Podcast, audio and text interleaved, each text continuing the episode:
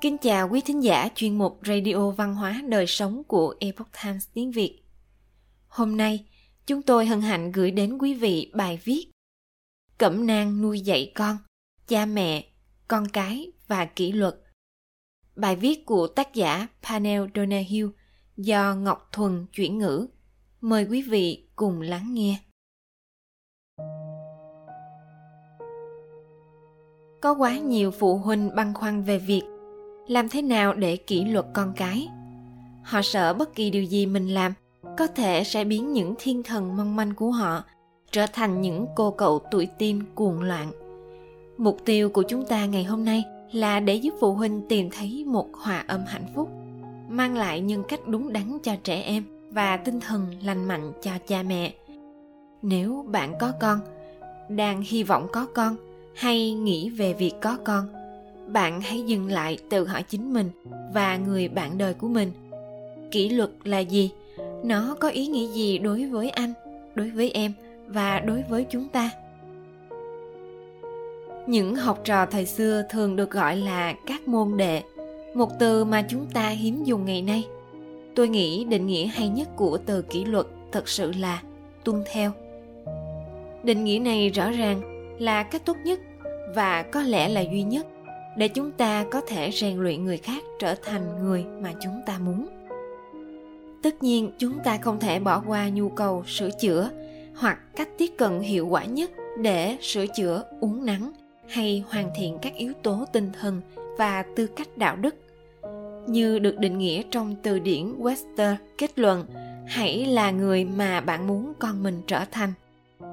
Tôi xin được đề nghị một vài ý tưởng về kỷ luật như sau một, chắc chắn rằng bạn, vợ chồng bạn và con bạn biết rằng từ không có ý nghĩa là gì. Cách đây vài năm, khi nhà hàng xóm rao bán nhà, tôi đang ở trong vườn thì có một cặp đôi đến xem căn nhà. Người môi giới và cặp đôi trẻ tuổi đi vào trong, còn người bà và cậu cháu trai 4 tuổi ở ngoài. Cậu bé lớn tiếng và giận dữ nói với bà rằng cậu muốn nhảy trên tấm bạc căng sau vườn. Bà nói, không, nhưng không thể được. Cậu bé đã bay đến tấm bạc căng. Bà đi theo và nói, cháu không nên làm thế. Bà còn này xin cháu, đừng nhảy lên tấm bạc như thế. Trong 10 đến 15 phút tiếp theo, cậu bé nhảy một cách thích thú. Trong khi bà văn nài cậu bé tuột xuống, bà dọa đếm đến ba. Sau đó đến 10 bà đếm đi đếm lại nhưng cậu bé vẫn nhảy liên tục cho đến khi người mẹ ra khỏi nhà. Tức giận với bà vì đã để cậu con trai bé bỏng tự gây nguy hiểm cho bản thân trên tấm bạc lò xo. Người bà tội nghiệp không thể giải thích gì hơn ngoài việc chỉ biết nói rằng bà không thể ngăn cậu bé lại. Hãy khiến lời nói được đồng ý. Đúng nghĩa là được đồng ý và lời nói không, đúng nghĩa là không bà nên làm gì trong trường hợp này? Hãy cúi xuống ngang tầm cậu bé, nhìn thẳng vào mắt cậu bé và nói một cách nhẹ nhàng nhưng kiên quyết.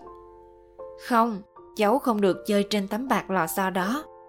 Chúng ta hãy cùng đi dạo một chút quanh đây và xem hàng xóm như thế nào. Sau đó, bà cần nắm lấy tay cậu và dẫn đường.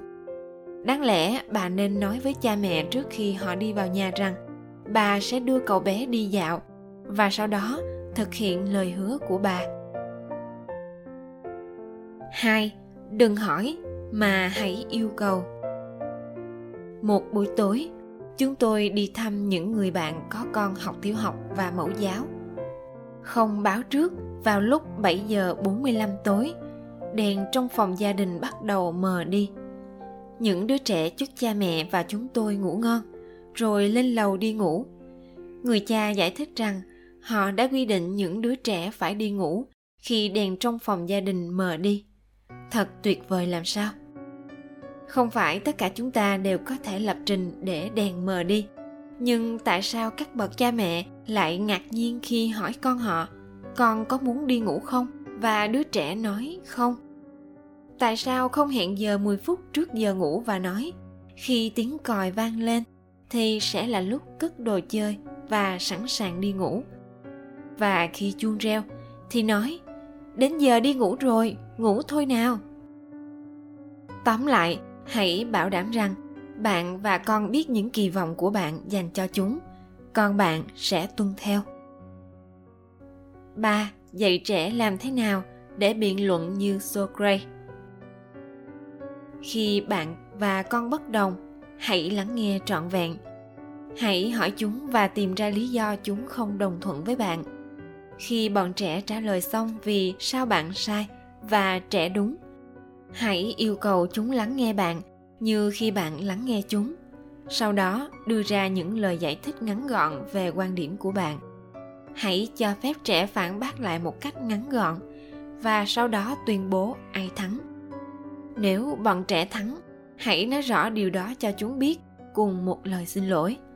Nếu bạn thắng, hãy nói với trẻ, sự việc chính là như thế, và kết thúc cuộc thảo luận tại đây nhé. Sau đó giải thích hậu quả nếu có. Và lặng lẽ bước đi.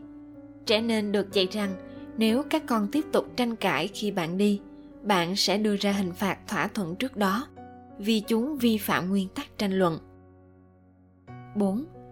Đôi khi bạn phải hành động trước và nói sau. Cách đây vài năm, tôi có một chuyến đi chớp nhoáng tới Kroger để mua một chai sữa. Khi tôi bước đến thùng sữa, tôi thấy một đứa trẻ chập chững chạy tới chạy lui trên ngăn trứng lạnh. Bạn hiểu đúng rồi đó, đứa trẻ ấy chạy ngay trên những quả trứng trong khi người mẹ trẻ đứng kế bên và không thể làm gì con có muốn ra ngoài kia không cô ấy hỏi một cách điềm tĩnh mẹ cần con đi ra ngoài. Làm ơn, con yêu, làm ơn. Cô ấy năn nỉ. Mẹ cần con đi ra khỏi đó. Xương hàm của tôi như rớt xuống sàn. Con trai cô đang làm vỡ những quả trứng. Tôi không thể khiến thằng bé bước ra. Cô ấy thúc thích. Để tôi giúp cô.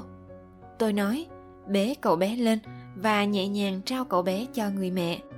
Tôi hy vọng người mẹ và cậu bé có một cuộc trò chuyện ngắn về việc làm vỡ trứng. Tại sao đặt giới hạn cho con cái chúng ta lại trở thành một việc khó khăn như vậy? Chúng ta muốn những đứa trẻ ngoan hay những đứa trẻ phạm pháp? Chúng ta chọn sự hỗn độn hay sự giao ước? Đức chúa trời đã lập giao ước với moses. Chúng ta có nên làm theo như thế không? Nguyên tắc là nếu chúng ta dạy trẻ trước khi chúng vi phạm những nguyên tắc thì đó chính là một cách giao ước của chúng ta với các con con cái là niềm hạnh phúc trong cuộc đời bạn và cầu chúa sẽ tiếp tục ban phước cho bạn và gia đình